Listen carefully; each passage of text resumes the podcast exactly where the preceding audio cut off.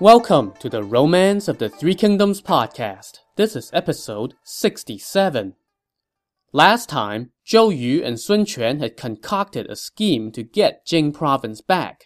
They heard that Liu Bei's wife had just died, so they sent him a marriage proposal, offering him Sun Quan's younger sister. It was plainly obvious to everyone that this was a trap, and that as soon as Liu Bei showed up in the Southlands for his wedding, he was going to be taken hostage and ransomed for Jing Province. But in spite of this, Zhuge Liang insisted that Liu Bei should go. So despite his reservations, Liu Bei, accompanied by the general Zhao Yun, five hundred soldiers, and three small silk pouches containing strategies from Zhuge Liang, set off to the city of Nanshu to meet with Sun Quan. But instead of going directly to see Sun Quan, they first paid a visit to State Elder Qiao and told him about the pending nuptials. State Elder Qiao then went to congratulate Madame Wu, mother of the bride. Except she knew nothing about this, since Sun Quan concocted the whole scheme without telling her, figuring that there was no need since the marriage proposal was just a sham anyway. So you can imagine Madame Wu's reaction. She sent someone to fetch Sun Quan at once. At the same time, she also sent some servants out into the city to see if the gossip on the streets confirmed what she had been told. Soon the servants returned from the streets and said, "It's true, your future son-in-law is already resting at a guest house. His five hundred soldiers are purchasing pigs, goats, and fruits in the city, making preparations for the wedding." The matchmakers are Lu Fan on the bride's side and Liu Bei's advisor Sun Qian on the groom's side. They are welcoming Liu Bei at the guest house right now. Madame Wu was startled. Momentarily, Sun Quan came in to see her. As soon as she saw him, she beat her chest and wept loudly. "Mother, what is troubling you?" an alarmed Sun Quan asked. "I must be nothing to you. When my sister was dying, what did she tell you?" In case you forgot, Madame Wu's sister was Sun Quan's real mother. Both women married Sun Quan's father, and when Sun Quan's mom was dying, she told him to treat her sister, our current Madame Wu, as if she were his mother. "Mother, if something is bothering you, tell me what it is. There is no need for this," a stunned Sun Quan said. "When sons and daughters are grown, it is only right that they should marry. Thus has been the norm since antiquity. But I am your mother, so matters of marriage should be decided by me.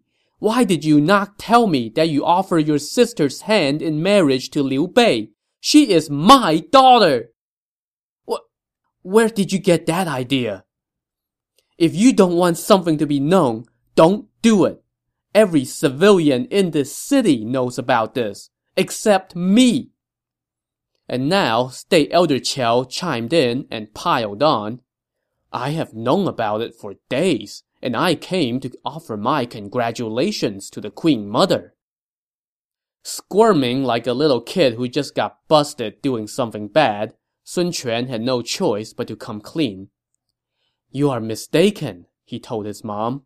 "This is Zhou Yu's scheme to get Jing Province. We are using the marriage as bait to lure Liu Bei here, hold him hostage, and then ransom him for Jing Province. If they refuse our demands, then we will execute Liu Bei. It's a ruse, not real." But instead of calming down his mother, this explanation only added fuel to the fire. She became even more incensed and now turned her wrath toward Zhou Yu, cursing him out loud. "You are the commander of all of Dongwu, and yet you have no good ideas for acquiring Jing Province except to use my daughter as bait? If you kill Liu Bei, then my daughter will become an unwed widow. Who would have her then? This plan would ruin my daughter's life. A fine thing you guys are planning." State Elder Qiao joined in and told Sun Quan, "Even if you do acquire Jing Province with this scheme, you would be ridiculed by everyone in the land. How can you do such a thing?" So being browbeaten by his mom and nagged by state elder Qiao, Sun Quan could say nothing. He simply remained quiet while his mom kept cursing Zhou Yu. After a little while, state elder Qiao came up with an idea to resolve this situation. With things as they are, and since Lord Liu is a member of the House of Han, why don't we just go through with the wedding for real, so as to save face? But he is too old for my sister, Sun Quan objected. Imperial Uncle Liu is a hero of our times, State Elder Qiao countered, no doubt biased by the visit and the lavish gifts he received from Liu Bei when the latter first got into town. It would not disgrace your sister to marry him. Of course, the final decision rested with Madame Wu, and she said, I have not met Lord Liu. Let us arrange a meeting tomorrow in the Temple of Sweet Dew. If he does not meet my standards, then you may do as you please. But if I like him, then I will give him my daughter. Ever the filial son, and not wishing to receive another tongue-lashing, Sun Quan agreed. After he took his leave, he summoned Lu Fan and told him to set up a feast at the temple the next day for Madame Wu to meet Liu Bei. Why don't we have the officer Jia Hua lead three hundred armed men and hide in the wings? Lu Fan suggested. If the Queen Mother does not approve of Liu Bei, then you can just give the order and our men will storm out and arrest him right there. Sun Quan thought this was a great idea, so he instructed Jia Hua to go make the preparations. Now, as for State Elder Qiao, after he took his leave of Madame Wu, he sent word to Liu Bei about tomorrow's meeting and advised him to be on guard. Liu Bei then talked it over with his general Zhao Yun and his advisor Sun Qian. They decided that Zhao Yun would lead their five hundred soldiers and stick close to Liu Bei during the banquet. The next day, Madame Wu and State Elder Qiao arrived at the temple first, followed by Sun Quan and a group of advisors. Lu Fan, meanwhile, went to invite Liu Bei. Liu Bei was well prepared. He wore a suit of light armor underneath his silk robes. His escorts all carried swords and followed closely as they made their way to the temple. Zhao Yun was in full battle dress and led the five hundred men as escort. When Liu Bei arrived at the temple, Sun Quan was there to receive him. This was the first time the two had actually met, and Sun Quan, who was much younger than Liu Bei, was actually a little bit intimidated by Liu Bei's impressive appearance. After exchanging greetings, they went into the abbot's quarters, where the banquet was set up and where Madame Wu was waiting. This was Liu Bei's moment of truth. He had to impress his future mother-in-law, or getting out of the temple was going to be a lot harder than getting in. But have no fear, Madame Wu was ecstatic when she saw Liu Bei. This is the son-in-law for me, she said happily to State Elder Qiao. Lord Liu has the earmarks of an emperor, State Elder Qiao chimed in. Moreover, his virtue is known throughout the land. Congratulations, Queen Mother, on having such a great son-in-law. Liu Bei bowed and thanked the two, and the banquet commenced. Momentarily, Zhao Yun, with his sword by his side, came in and stood next to Liu Bei. Who is that? Madame Wu asked. Zhao Yun of Changshan, Liu Bei answered. The man who rescued your infant son at Changban Hill? The very same. A true general, Madame Wu praised as she ordered wine to be offered to Zhao Yun. But Zhao Yun did not just come in to bum a drink. He whispered to Liu Bei, Just now, while I was inspecting the premises, I discovered armed soldiers hiding in a room. This does not bode well. You should inform the Queen Mother at once. Liu Bei immediately fell to his knees in front of Madame Wu's table and said with tears in his eyes, If you wish to kill me, then please do so now. What do you mean? Madame Wu said with surprise. There are armed soldiers hiding in the corridors. What could they be there for, if not to kill me? Well, guess who's going to get another earful? Madame Wu flew into a rage and admonished Sun Quan. Since Lord Liu is my son-in-law, then he is basically my child. Why have you hidden armed men in the corridors? Sun Quan was so busted, and he just kind of went, um, um, I don't know anything about that. Ask Lu Fan. So they summoned Lu Fan, who went, um, um, I don't know why those guys are there. Ask Jia Hua. So Madame Wu turned her ire toward Jia Hua, who took it without a word since he had to cover for Sun Quan. But pretty soon, he was wishing he hadn't, because Madame Wu called for the guard to drag Jia Hua outside and execute him. Oh boy, did this scheme ever backfire. But Liu Bei now intervened. If you execute a general, it would not bode well for the bonds of kinship, he said to Madame Wu. I would not be able to serve you as a filial son for long. State Elder Qiao also helped beg for leniency, and with their combined power of persuasion, Madame Wu relented and told Jia Hua to scram, which he and the armed soldiers promptly did. So talk about embarrassing. The plan to kill Liu Bei imploded in the worst way possible and would have cost Sun Quan the life of one of his generals had it not been for the entreaties by, of all people, Liu Bei. So after this little fiasco, Liu Bei went outside to freshen up. He noticed a large rock outside the temple hall. In the spur of the moment, Liu Bei pulled out the sword that one of his attendants was carrying and uttered a prayer toward heaven. If I am destined to make it back to Jing Province and establish my enterprise, then let me cut this rock in two with one swing of my sword. If I am fated to die here, then the rock will not open when my sword strikes. The silent prayer said, Liu Bei brought the sword down on the rock. Sparks flew, and the rock split into two.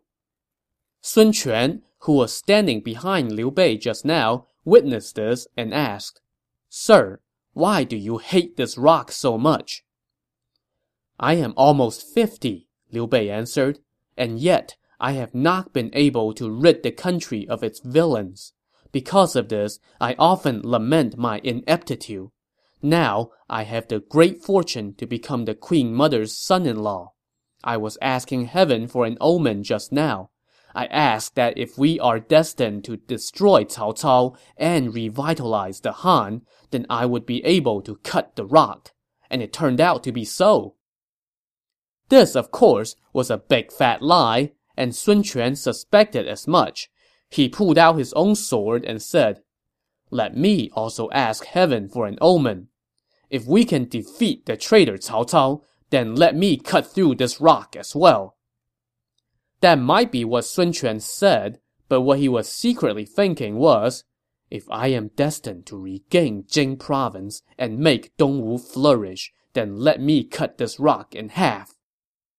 Sun Quan then brought his sword down on the rock, and where it landed, the rock also split open. The cuts by the two swords formed a cross on the rock, and apparently, this rock remains to this day. They call it the Rock of Lament. Of course, if you ask me, somebody somewhere along the way during all the centuries since the Three Kingdoms period probably came up with the idea to create this legend as a tourist trap. They probably even came up with this poem. The treasure sword, the rock that split in two, engendering sparks where two sharp blades struck true. Two houses fortune, heaven here ordained, from this moment, threefold power reigned. After damaging the temple's landscaping, Liu Bei and Sun Quan cast their swords aside and re-entered the temple hall, hand in hand, to continue the banquet. After a few more rounds of wine, Sun Quan flashed Liu Bei a look. Liu Bei caught his meaning and said, I cannot drink any more and must retire for now. So Sun Quan got up to see him out. Freed from the banquet, the two of them walked outside the temple, where they stood and admired the view of the hills and the river. This is the most beautiful scenery in the world, Liu Bei said. And hey, sure enough, to this day, there's a sign at the temple with the phrase, "Most beautiful scenery in the world." Tourist traps, I has them. Liu Bei and Sun Quan looked on as the wind swept across the river. Great waves rolled and foamed, and white breakers snatched at the heavens. Among the breakers, a slip of a boat moved as if it were on flat land. Seeing this, Liu Bei sighed and said, "It's true what they say. Southerners sail, northerners ride." When he heard this, Sun Quan thought to himself, "Liu Bei is saying that I am not adept at riding horses." Never one to take a real or perceived slight lying down, Sun Quan told his attendants to bring his horse. He swiftly mounted the steed, galloped down the hillside, and then sped back to the top of the hill, where he smiled and said to Liu Bei, "So, southerners can't ride, huh?" Liu Bei responded by hopping onto his own horse, riding down the hill, and then back up again as well. The two then sat on their horses atop the hill, swung their whips, and laughed. To this day, that hill is known as Horse Halting Hill. And I'm guessing somebody somewhere is peddling genuine whips used by Liu Bei and Sun Quan on that day. After leaving a sufficient number of tourist attractions around the temple, Liu Bei returned to his guest house, where he discussed his next step with his advisor Sun Qian. Sun Qian told him to keep working State Elder Qiao to get the wedding done as soon as possible, so as to avoid having things take an unexpected turn. So the next day, Liu Bei went to call on State Elder Qiao again. After they greeted each other and shared a cup of tea, Liu Bei said, "Many people in the Southlands want to do me harm. I don't know if I can stay here for long." "Don't worry," State Elder Qiao said. "I will tell the Queen Mother, and she will protect you." Mission accomplished, Liu Bei took his leave, and State Elder Qiao went to see Madame Wu and told her that Liu Bei was worried about assassination attempts and wanted to leave. "Who dares to harm my son-in-law?" Madame Wu said angrily. So for Liu Bei's safety, she immediately had him move into the study in her residence while they picked out the date for the wedding. Liu Bei then went to see Madame Wu himself and said, "I am worried that it would be inconvenient to have my general Zhao Yun on the outside and my soldiers without supervision."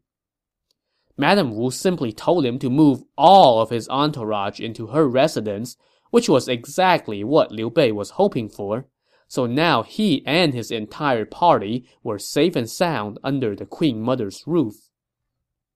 A few days passed, and the wedding was held. It goes without saying that there was a huge party with many guests who made merry until nightfall. Once the feast ended, Liu Bei, flanked by two rows of red candles, made his way to the chamber of Lady Sun, his new wife. There, in the light of the flames, he could not help but notice that the room was filled with weapons and that the maids all stood at attention with swords and knives hanging from their waists. This sight scared Liu Bei, who was probably thinking, "Oh man, I thought I was gonna get out of this with my head intact." Noticing his apprehension, the princess's stewardess told him, "Our mistress has always had an interest in martial arts. She often has her maids perform sword fights as entertainment, hence the weapons." Liu Bei, displaying typical third-century Chinese chauvinism, replied, "That is hardly the proper thing for a lady to be watching. It makes me uneasy. Please, remove the weapons." So the stewardess told Lady Sun, "The weapons are making your husband uneasy. Let's remove them for now." "He has been fighting for half his life. Why should he be afraid of the sight of weapons?" Lady Sun said with a laugh. But she obliged her husband and ordered the weapons to be removed. The newlyweds then proceeded to do what newlyweds do, and as it turned out, they took quite a liking to each other. At the same time, Liu Bei saw to it that all the maids were given fabulous gifts to ensure their loyalty. He then sent his advisor Sun Qian back to Jing Province to relay the happy news of the nuptials, while Liu Bei himself was treated to one feast after another and was doted on by the Queen Mother. Meanwhile, Liu Bei's new brother-in-law, Sun Quan, sent word to Zhou Yu in the city of Chaisang and told him, "At my mother's insistence, my sister has married Liu Bei. Our ruse has turned into a reality. What do we do now?" When Zhou Yu read the letter, he was stunned. His brilliant scheme had just blown up in his face. After some restless moments, though, he came up with another scheme, which he relayed to Sun Quan in a letter that said, "I never could have expected that my plan would turn out like this. Since the ruse has become a reality, then let's turn it to our advantage. Liu Bei has the looks of a hero, not to mention generals the likes of Guan Yu, Zhang Fei, and Zhao Yun, as well as Zhuge Liang's strategies. He is not one to subjugate himself to others for long. My humble suggestion would be to keep him under congenial confinement in Dongwu. Give him sumptuous quarters to sap his ambitions. Send him beautiful women and amusements to beguile his senses. Try to alienate him from Guan Yu and Zhang Fei, and keep him as far away from Zhuge Liang as possible. Then we can attack Jing Province and achieve our goal. But if you let him go free, it would be like letting a dragon loose among the clouds. He would never again be content in a pond. I hope you will consider this carefully." After reading this, Sun Quan showed the letter to his top civil adviser Zhang Zhao. "Commander Zhou's suggestion matches my thoughts exactly," Zhang Zhao said. "Liu Bei comes from lowly origins. He has been drifting around the land and has never tasted wealth and status. If we give him a luxurious mansion with servants and riches, then he will surely become distant from his brothers and Zhuge Liang, and it is bound to cause division among them. Then we can make a move on Jing Province. My lord, you should proceed as Commander Zhou suggests." So Sun Quan immediately ordered that the Eastern Palace and its garden be renovated for Liu Bei and his new bride, with no expenses spared. He also ordered that the rooms be filled with opulent furnishings, scores of female musicians, and riches and other fancy gifts. Sun Quan's mother thought her son was just doing this out of the kindness of his heart, and she was delighted. As for Liu Bei, just as Zhou Yu had predicted, he was indeed hooked by the high life, and thoughts of Jing Province began to slip from his mind entirely. While Liu Bei was enjoying himself, his general Zhao Yun and the five hundred soldiers who accompanied him to Dongwu were kind of bored out of their minds. They were living in the outer quarters of the Eastern Palace, and they did not have much to do, so they just went riding and shooting outside the city every day. Before you know it, the end of the year was approaching. One day, Zhao Yun suddenly remembered. "Master Zhuge gave me three silk pouches. He told me to open the first one when we first arrive, open the second one toward the end of the year, and open the third one when we find ourselves in dire straits. He said that these pouches contain miraculous schemes that can see our lord safely home. It's getting to be the end of the year, and his lordship has been occupied with his woman, and I have not seen him. I should open the second pouch and see what the plan is." Later that day, Zhao Yun showed up at Liu Bei's mansion and demanded to see him. When the maids told Liu Bei that Zhao Yun had come on urgent business, Liu Bei called him in. "My lord, dwelling in such splendid chambers, do you still remember Jing Province?" Zhao Yun said with a panicked look on his face. "What has made you so panicked?" Liu Bei asked. "This morning, Master Zhuge sent word that Cao Cao has mobilized five hundred thousand troops and is marching on Jing Province to avenge his defeat. The situation is dire, and your lordship must return at once." I... I need to discuss this with my wife first." "If you do that, she would not let you go. Why don't we keep this from her and leave tonight? If we delay, everything will be lost. You may go for now. I will proceed as I see fit. Zhao Yun pressed Liu Bei some more before reluctantly taking his leave. Liu Bei then went to see his wife. When he saw her, he could not help but tear up. My husband, what is troubling you? Lady Sun asked. I have spent my whole life drifting to and fro.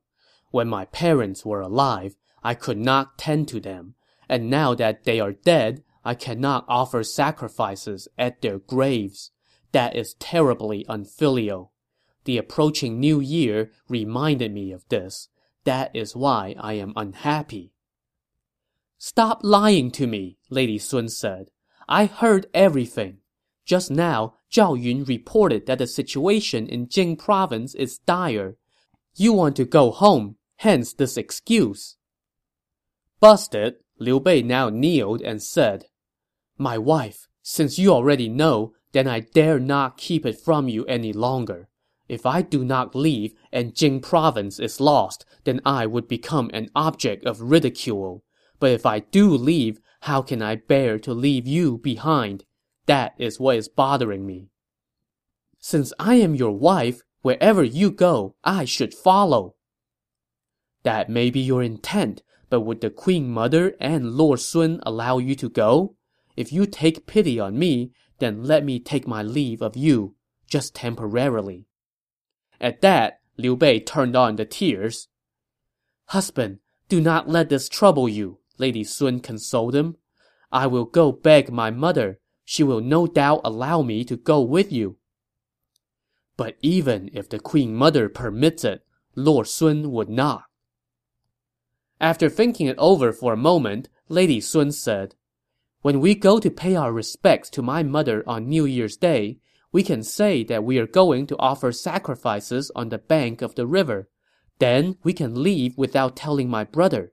What do you think? If you can do that for me, I would never forget it, Liu Bei said as he kneeled again. Do not let this leak out.